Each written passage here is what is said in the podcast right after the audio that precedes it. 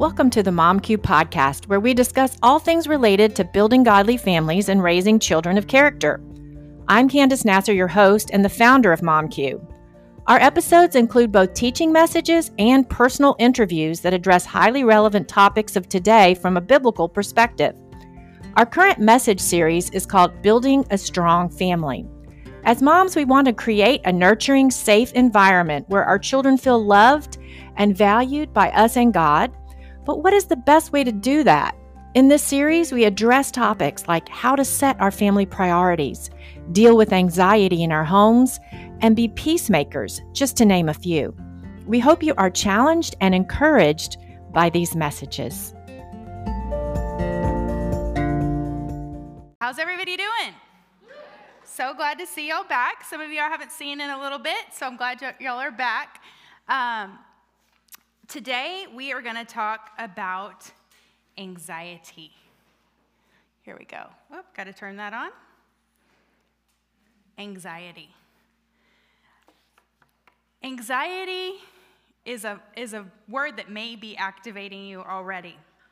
Today, in our current Western culture, the word anxiety comes, comes up a lot when we're talking about children and the environment that they're growing up in. With the proliferation of technology through handheld media, children are exposed to more and more messages around the globe 24 7. So are we. I'm not sure when I was born in 1975 if people were talking about anxiety like they are today, but I can tell you that anxiety has always existed. It isn't a new problem. And not that it's a problem, but it has always existed. And today we talk about it pretty casually and commonly. So, as we unpack what to, how to deal with in our home, I wanted to start by just sharing with you that for me, this is a personal um, thing that I've personally struggled with. Um, I realize as I've explored my childhood that I had a lot of separation anxiety as a child. I was constantly fearful of abandonment, I had fear of death, um, I had stomach issues constantly. And as I gained independence, when I got my driver's license and I could get a job, I traded that separation anxiety for the anxiety of approval of others. So through my performance, through just always trying to measure up. And ultimately, I had an underlying fear that was behind all that saying, well, You're not as good as you think you are.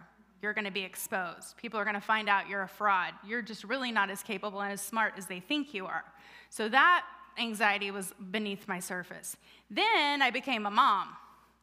And then my whole world blew up because at some point, what we try to push down and manage just becomes unmanageable. And I remember it was about a year after Sam, who was my youngest son, was born. I was reaching into the cupboard. I don't know why I said cupboard, but the cabinets to grab a plate. And the Lord just in that moment revealed to me, Annie, do you see what's happening in your life? Every day you're waking up anticipating going back to sleep. That's not healthy. I think you should get somebody, talk to somebody about this. So, in that moment, the Lord revealed to me a need that I didn't even know I had. Thank God He did. And probably it was because of the prayers of others around me, the prayers that I was just petitioning the Lord, because at, at, that point I did have faith in God and in Jesus Christ as my Savior. I knew that He was um, there to help me, to carry me, but I was to a place medically, in a sense, where I was depressed. My anxiety had turned to um, depression. And so today I speak on this topic from personal experience. The reality is, I'm not a licensed professional counselor. I'm just an investigator. I'm a researcher. I'm a lifelong learner, seeking to find out what the Bible says and apply it to transforming my life, along with medical science. How does that um, play in as well? So, just wanted to make sure we have that disclaimer as I get started. So, let's start by looking at the question what is anxiety? We hear the word a lot, let's define it.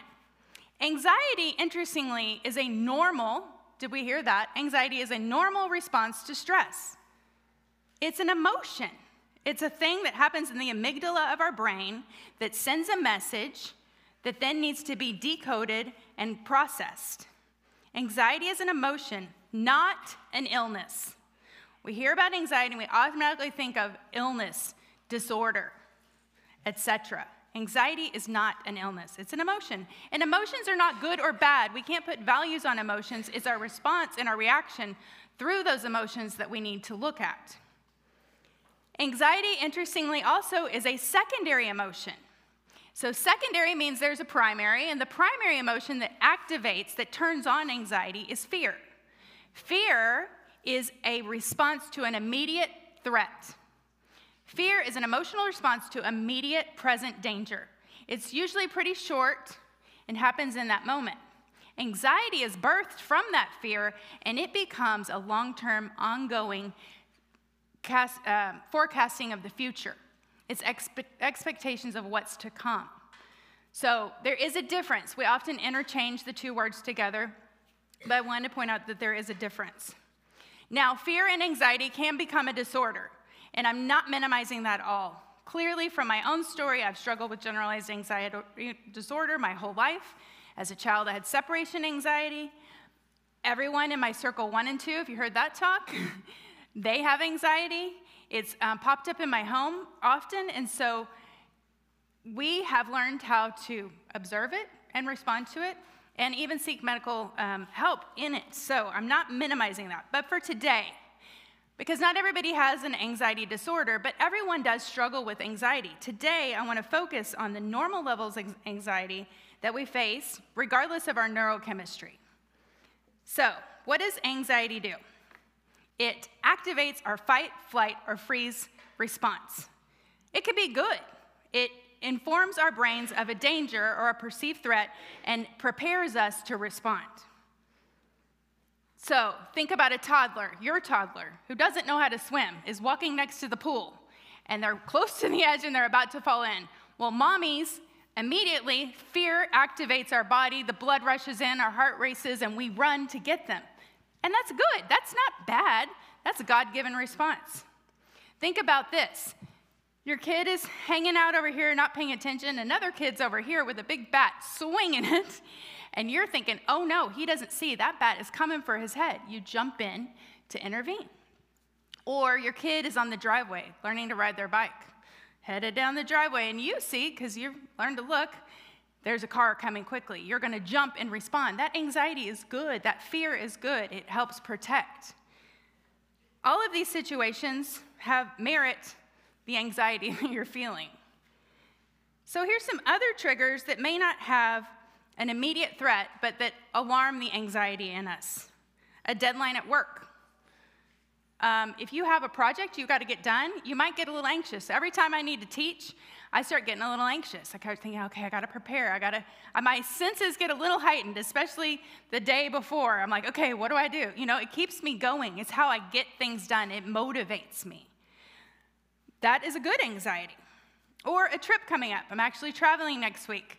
So in the back of my head, I've been thinking, okay, what is the weather going to be? What do I need to pack? You know, anticipating the future, and it's causing a little heightened awareness. But then there are situations like your child's report card, or maybe an email from a teacher about missing work. If you have any child in middle school or high school, I'm sure that you've experienced this. It completely paralyzes at the moment. It can activate anxiety in us because, well, there's a lot of messages we start receiving. Also, the loss of a job or financial insecurity, uh, a stock market crash, those could trigger some anxiety. And the last one that we'll talk about is discovering something like a text message on your kid's phone or maybe your husband's phone. And even now, as I say these things, some of you are experiencing anxiety because you've experienced these things. But let's look at each situation um, and why, what, what's going on here.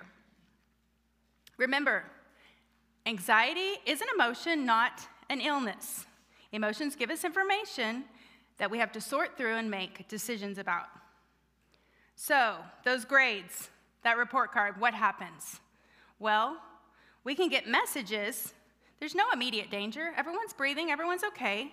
But all of a sudden, we might start thinking ahead. Oh no, they're not doing well. They're going to not do well. They're not going to succeed. They're not going to get to the next grade. They're not going to graduate. They're not going to go to college. They're not going to get a job. They're going to live with me forever. Wow, where did I go, right? That's when anxiety starts to spiral. Or maybe for your child, honestly, they start to see their grades and they start to feel like, I'm stupid. I'm not as good as everybody.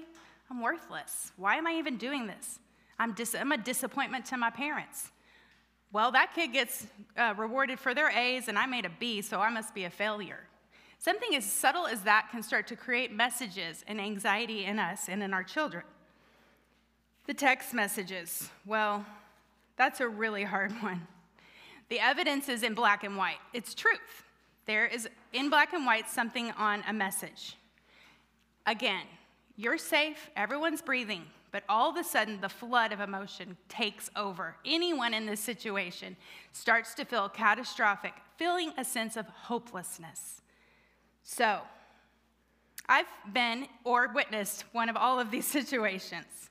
They all warrant fear and anxiety that comes in the moment. So, if anxiety is natural and a normal response, what's the problem? So, the anxiety we're going to talk about today, though, is this. The anxiety we're talking about anticipates the future and tries to control it. It's the response of control that we're talking about today. So let's dive in. What's the problem with anxiety? What does the Bible say? Anxiety in a person's heart weighs it down. Weighs it down. What does that mean to weigh down your heart? Well, this is what it means. It says it bows down, it causes the spirit of your heart to bow low. I thought about the ice storm we had and that ice that came on the trees, and then the, the tree branches just bow down. That's what anxiety is doing, it's pushing you down. First of all, anxiety weighs down the heart by pulling it to pits of hopelessness and fear. Anxiety is a state of hopelessness. Again, anxiety is a state of hopelessness. It get, leads us into catastrophic thinking, analysis paralysis, the what ifs. What if, what if, what if? And I can never make a decision because I'm trying to weigh all the what ifs. Anxiety distracts and disorders our minds, leaving us unsure of what to hope in. If we're hopeless, it means we're no longer hoping in anything because the object of our hope has just dropped, right? If that text message reveals something in your child or in your marriage, automatically that is a threat and that has dropped, and now your hope is gone because that was what you were hoping in. You were hoping in your child to never struggle, you were hoping in your marriage to always have faithfulness and whatnot. That's gone hopelessness. Anxiety ultimately leads to depression. Second, anxiety weighs down the heart so it becomes, our emotions become dysregulated. This is my clinical term for today dysregulated. So, what does it mean to be dysregulated? Well, let's look at regulation. Regulation refers to the ability to manage your emotions. In our church language, we would say your ability to have self control. Emotional dysregulation is a term that describes an emotional response that is poorly regulated and does not fall within the traditionally accepted range of emotions. Right? Certain situations, when your toddler's falling in the pool, you get excited. Right? When you find out someone has betrayed you, you get excited. Those things are emotionally they're, they're good. But when your child gets a B on a test and the world crumbles, that's a problem. That's not, you shouldn't crumble over a B. By the way, B's are really good. And C's, you know what? Passing is a real a, a victory for some people. So, anxiety weighs us down so their emotions become dysregulated. As moms, we need to teach our children how to regulate their emotions by keeping the big things need to stay big. And what are those big things? The big things are God and His kingdom, period. God and his kingdom are the big things, and we need to keep the little things little. Grades, performance, achievement, those things are little. We don't earn favor with God. He descended, he condescended to this earth. He humbled himself on a cross. He came to get us. We didn't earn that.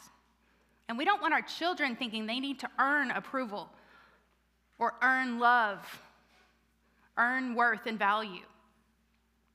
So, those things, as we make God big and keep the little things little, then we learn to help our children and ourselves regulate our responses to the things that feel big. Okay? We have to remember what we know to be big and what we feel to be big can often conflict. And that's what fear and anxiety do. They send a message to our amygdala that says, This feels really big, which then it needs to go to our frontal cortex, our logic center, to say, Sort it out, to pull from the file cabinet, what do I know to be true? Is this big or is this not big? Right? And this happens very quickly and way more medically technical. Again, I'm not a licensed uh, professional, but you get what I'm saying. Keep the big things big and the small things small. And then next, we must, oh, sorry, there we go. We must learn to teach our children to respond, not react. Respond, not react. We can't ignore anxiety. It's going to worsen over time. It's going to worsen over time. Sometimes anxiety, honestly, anxiety can misread a situation. All right? Our anxiousness can miss, and our, our current reality is informed by our recent past. So if you've recently been in a car accident and you're in a car taking a left and your accident happened when you were taking a left and you were hit, the next time you take a left turn, you're informed by that accident that you just had. And so you might have a dysregulated response to the left turn. That might feel big, and you might misread the situation. You're really safe and everything's okay, but we need to, to watch that anxiety. Scripture from Genesis to Revelation says, Don't worry, don't fear, don't be anxious, cast your cares on Him. Who can add a single hour to his life by worrying? On and on and on. It says, Take your thoughts captive, renew your thinking. Your heart is deceitful above all things and beyond cure. The Bible is clear. We will have anxious thoughts and it will come. And it will try to hijack our peace. Anxiety weighs down the heart and steals the fruit of peace, which can cause, lead to instability in the home. And I would say in our hearts as well. Anxiety will rob us of the peace God intended for us. Now, there are two kinds of peace there's objective and subjective peace. Objective peace is where we have peace in the Middle East, right? Warring countries come to an agreement to not fight against each other. That's objective from the outside. The peace we're talking about is an internal, because what did Christ do for us when he died on the cross? He, he tore down the dividing wall, the barriers that separate us from God. While we were enemies of God, Jesus came and he rescued us and made us, we could have friendship with God, relationship intimacy, face to face. So our objective um, hostility with God has now been restored through Christ if we have accepted Him as our Savior. We now have peace in the relationship. But do we have peace internally? Well, all of us in here recognize that at times we don't have peace. And does that mean I don't have Jesus? Does that mean I don't have salvation? No. What that means is that I'm in a battle of the flesh and the spirit when we become believers in Christ, it says, No one can snatch us out of his hand. We are safe in our salvation. But we will battle the flesh constantly the spirit versus the flesh. Anything that is not the object of our affection, that is God and his kingdom, will hijack it. And so the Spirit comes, and like we talked about a couple weeks ago, we dip into that well from the Spirit to fill ourselves up to pour out. And what comes with the fruit of the Spirit? Peace. And by the way, the fruit of the Spirit, fruit is a singular word. There's one fruit. It has several parts love, joy, peace, and so on. So if you have peace, you get it all. And if you don't have peace, you're losing it all. It's really important to remember that the peace of God comes through the Spirit who was given to us at the point of salvation. So, what we meditate on and what we're anxious about becomes the one thing our hearts turn to revealing what we're trusting in or hoping for. So, I love this. When the things that we are focused on is anything but God, the foundation we stand on is sinking sand. Right? Have y'all, do y'all remember the, um, the, the hymn that says, My hope is built on nothing less than Jesus' blood and righteousness. I dare not trust the sweetest frame, but wholly trust in Jesus' name. On Christ the solid rock I stand, All other ground is sinking sand. I need to go lower. All other ground is sinking sand. Ladies, we're either standing on the rock or we're standing on sand. The problem with anxiety, it is sinking sand. Anxiety is sinking sand. Because anxiety is hopelessness, and the rock is hope. That's where we find our hope. So let's see if I got through all these slides here. Yep. Okay. So we're not talking about avoiding anxiety. We can't. We're talking about learning to deal and respond to it. The Christian life guarantees, guarantees, ladies, guarantees trouble. So, how do we respond? We're going to look at Philippians 4 4 through 8 and find the response that God actually commands. This isn't really an option. He doesn't say, if you would like to. He says, do this. And this is what he says He says, rejoice in the Lord always. I will say it again rejoice. Let your graciousness be known to everyone. The Lord is near. So, what is this? To rejoice. Joy is the opposite of that hopelessness. Joy is the opposite of hopelessness. Joy is hope in God, in His promises, that He's going to fulfill what He promised us. Joy is hoping that it's true. See, at the end it says, The Lord is near. What does that mean? It, we know that He's near us, but it really means He's coming back. Get ready. This was the early church. First, the first believers knew they were anticipating Christ's return. He's just gone, and they're thinking, oh, he's coming back next week. I mean, that's really where they were at. That's where we need to be back. Now, it was over 2,000 years ago, so we're like, maybe there'll be another 2,000. We have no idea. But I can tell you what, in my deep, dark places that I've gone, the one thing that has drawn me out, the only thing that has drawn me out, is the hope that someday he's coming back that I'm not going to be stuck in this pit forever, that He is coming. The Lord is near. So that's why we can rejoice. Rejoice in the Lord. I say it again, rejoice. Now, that little part about graciousness to everyone, right before this, he's talking about two women who are in, a dis, who are in an argument, and he's like, ladies, y'all need to get along because my church is um, about joy and it's about hope.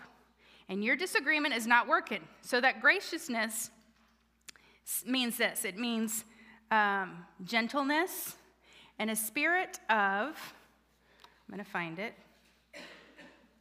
the spirit of, let's see, it's okay. Anyhow, it's a basically a spirit of understanding. So he's saying, have joy, be understanding with each other because everyone's watching and I'm coming back, so get ready. Have hope. So, our point from that is What's the right response to anxiety? And I would say, not necessarily the right, but I would say the biblical response, which I would also say is the right response, is to rejoice in the hope of Christ and his return. Rejoice in the hope and his return. The next part of this verse, so he's telling us, rejoice always. That's how he starts. Get some joy, get some hope. And then he says, do not worry or be anxious. He starts with joy, now he works to anxious.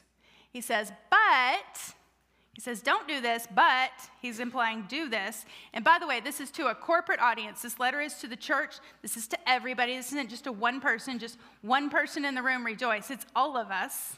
And now it's not just one person in the room, don't worry, but it's all of us. It says, y'all don't worry. But in everything through prayer and petition, with thanksgiving, present your request to God. So take so, so take that anything, don't be anxious about anything. Julie reminded us last week, uh, not about one single thing.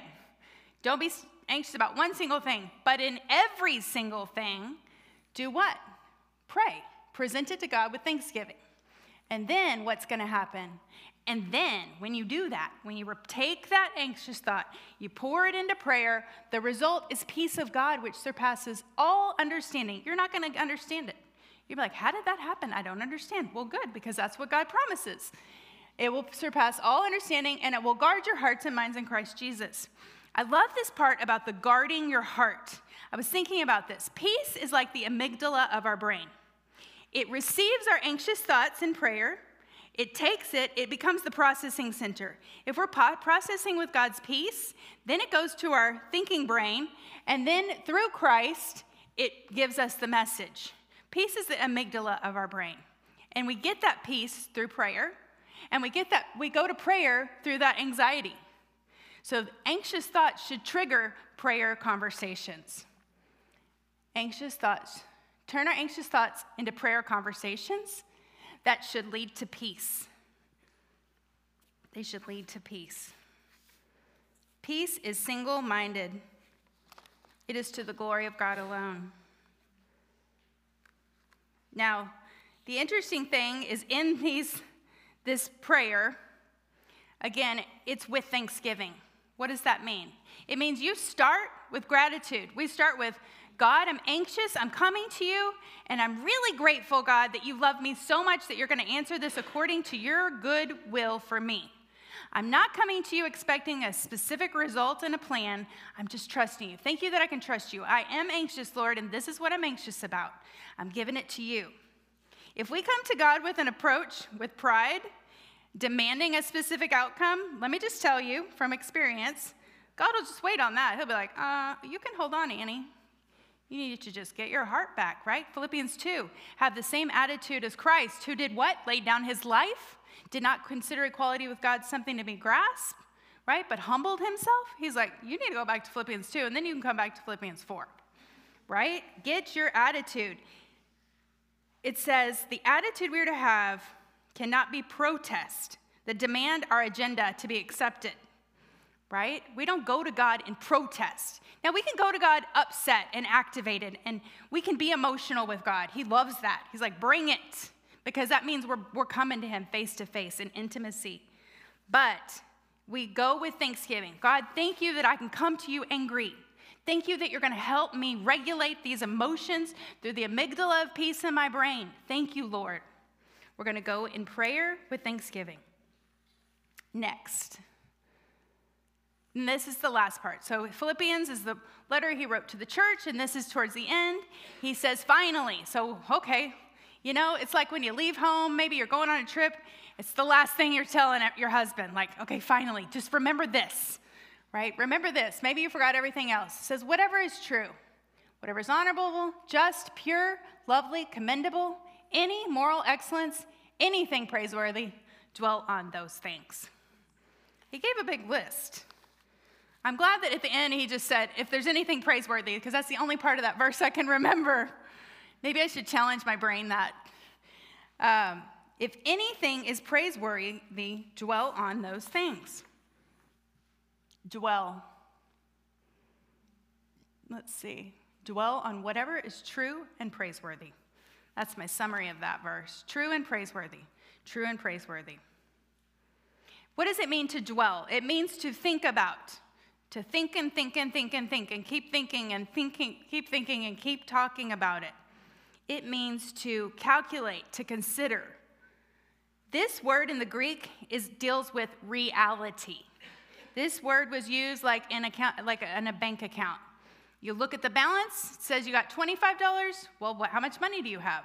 25. If you go to the store and try to spend 50, well, that's just not reality. Though you want it to be, it's not.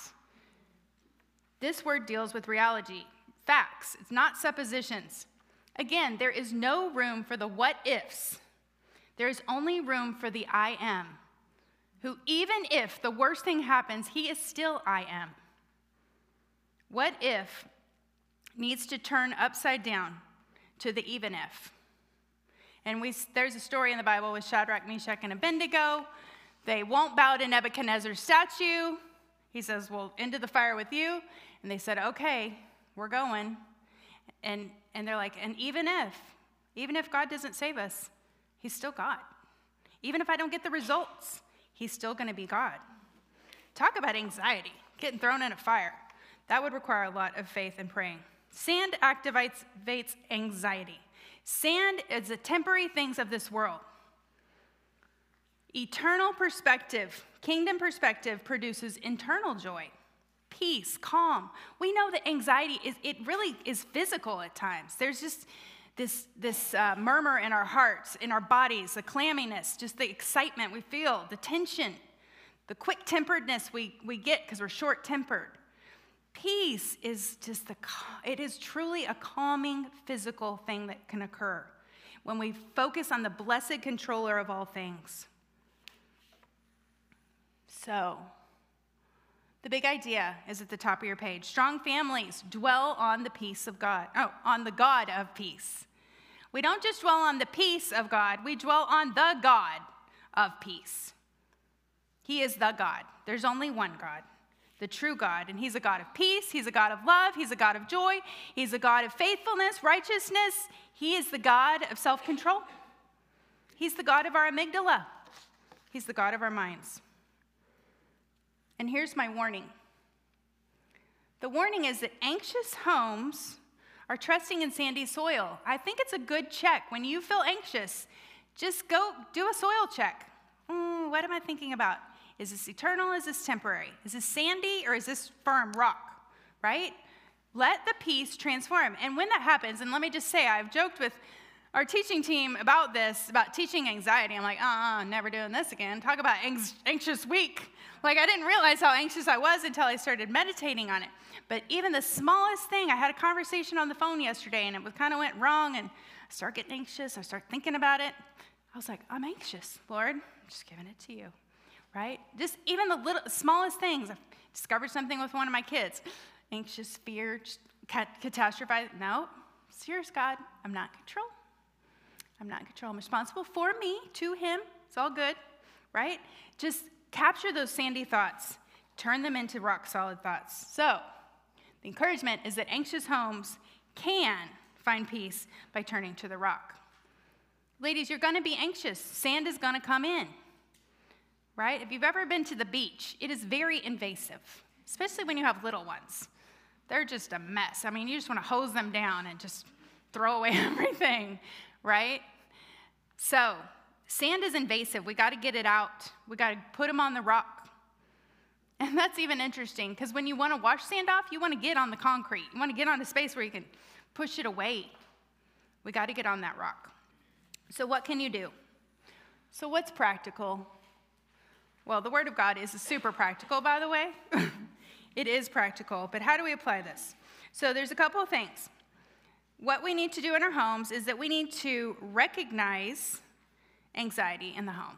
We need to recognize it. We need to name what it is. We can't ignore it.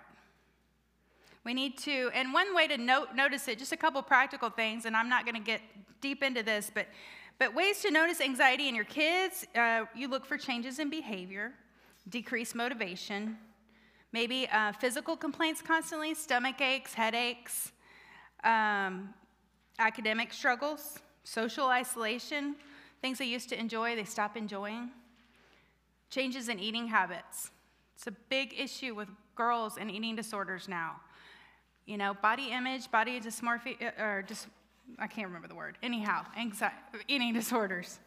Um, we need to recognize, we need to pay attention, be alert. It doesn't mean it's going to happen, it doesn't mean it's going to be catastrophic, right? But even the smallest changes are real. And we want to attend to those in our children quickly so that we can help them learn to regulate their emotions and be healthy, wise, balanced adults someday. It is very important that you don't mirror your child's anxiety back to them. If your kid comes to you all crazy and upset, don't get all crazy and upset back. I was so reactionary as a mom, I'm confessing now. I, my kids would just, just all of a sudden, I would just snap. I mean, it was the worst thing I could have done. Where was, where was my smart brain back then? I don't know. I would just react back to them. That's so childish. We are adult women. We are mature, and we can, we can be the adult in the room. Stay the adult, don't mirror it. Maintain your boundaries as well. Right, so hard. We've talked about that codependency a little bit, just kind of feeding off of other people's issues. We're on to set the boundary. Here's me, there's you. I'm okay, you're not okay. Would you like some help? Oh, okay, that's fine. Right? Say the boundary. But recognize anxiety, model to your children, even share with them. Mommy's kind of anxious right now. I'm recognizing, I'm thinking about this, but you know what God says is true? And, and talk about that. Because that will really bring freedom. It'll bring a conversation 15 years down the road that you never anticipated because you laid that foundation, that rock. Now, I've not only navigated this personally, but each of my children has as well. And their stories are their stories to tell, so I'm not going to broadcast it to the world. But I did ask them, I said, Guess what I'm talking about? Anxiety in the home, and they all laughed. And I said, I guess I've got some practice at this as I looked at the calendar and we've got some counseling appointments, psychiatrist appointment, all on the calendar. I was like, I guess, Lord, you've been equipping me to talk about this. The reality is, at first, when it appeared in each of my kids, it felt so big. Woo! It became, I was like, get out of my way. You need to help my kid. Why isn't, you know, blah, you know, I got big because my emotions were big. But what I needed to do was really turn to the big God and say, God, you've got this. This is not a surprise to you. He is surprised by nothing. Nothing. He's not even surprised by the way I reacted. But when it comes, it does feel big. But just know there are trusted, make sure you have support around you. Trusted people, your mentors, friends, trusted people that you can turn to to help you navigate those, um, those struggles. Our verse at the beginning, oh, and then this model with prayer. This is my big one for y'all. And I have this on your um, sheet. Model with prayer. That verse in Philippians tells us to pray to the God of peace. We pray to the God of peace. This isn't on, it's on the far back. Present your problems to him, right? Present your requests. Place down your anxious thoughts. Put them down, ladies. Everybody, put your hands out. You take it, you present it, and what do you do? Come on, put it down. Everybody, put your hands out, put it down. Put it at the cross, place it down, and then pick up the peace, right? Again, pour in, let the Spirit come in and the peace come in. As we lay down anxiety, we leave room for peace. And when we're filled with peace, there's no room for anxiety. It's not both at the same time, they can't coexist. You know what can coexist, though? Is love and joy and peace and patience and kindness and goodness and faithfulness and gentleness and self control. So that's why I want to leave you with this last verse. Though anxiety in a person's heart weighs him down, but an encouraging word brings him joy. I hope this word today has encouraged you and brings you joy. Prayer beats anxiety. Let's pray. God, we, uh, we're just so thankful that you are not surprised by one single thing that happens. Though we are excited about things that happen, they feel big and they feel overwhelming. We thank you that your peace passes our understanding. God, remind us of Philippians 4 6 through 7. Help us to meditate on those verses day and night. Help us to remember that. Help us to take our problems, put them at your cross, lay them down, and pick up your peace. God, help these moms, whatever is ahead for them. God, we know you're always preparing us for the trials ahead. God, help them to remember your word is true. May your peace be the amygdala of their brain. Guard their minds, guard their hearts. God, help them to pass this on to their children so that your kingdom can continue.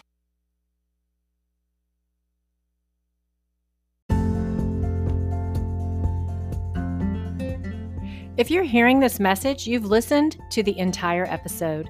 And for that, we want to thank you from the bottom of our hearts. We hope you enjoyed this episode, and if so, please feel free to share it with others who might be interested. You can also give us feedback in the comment section and we would love to hear from you.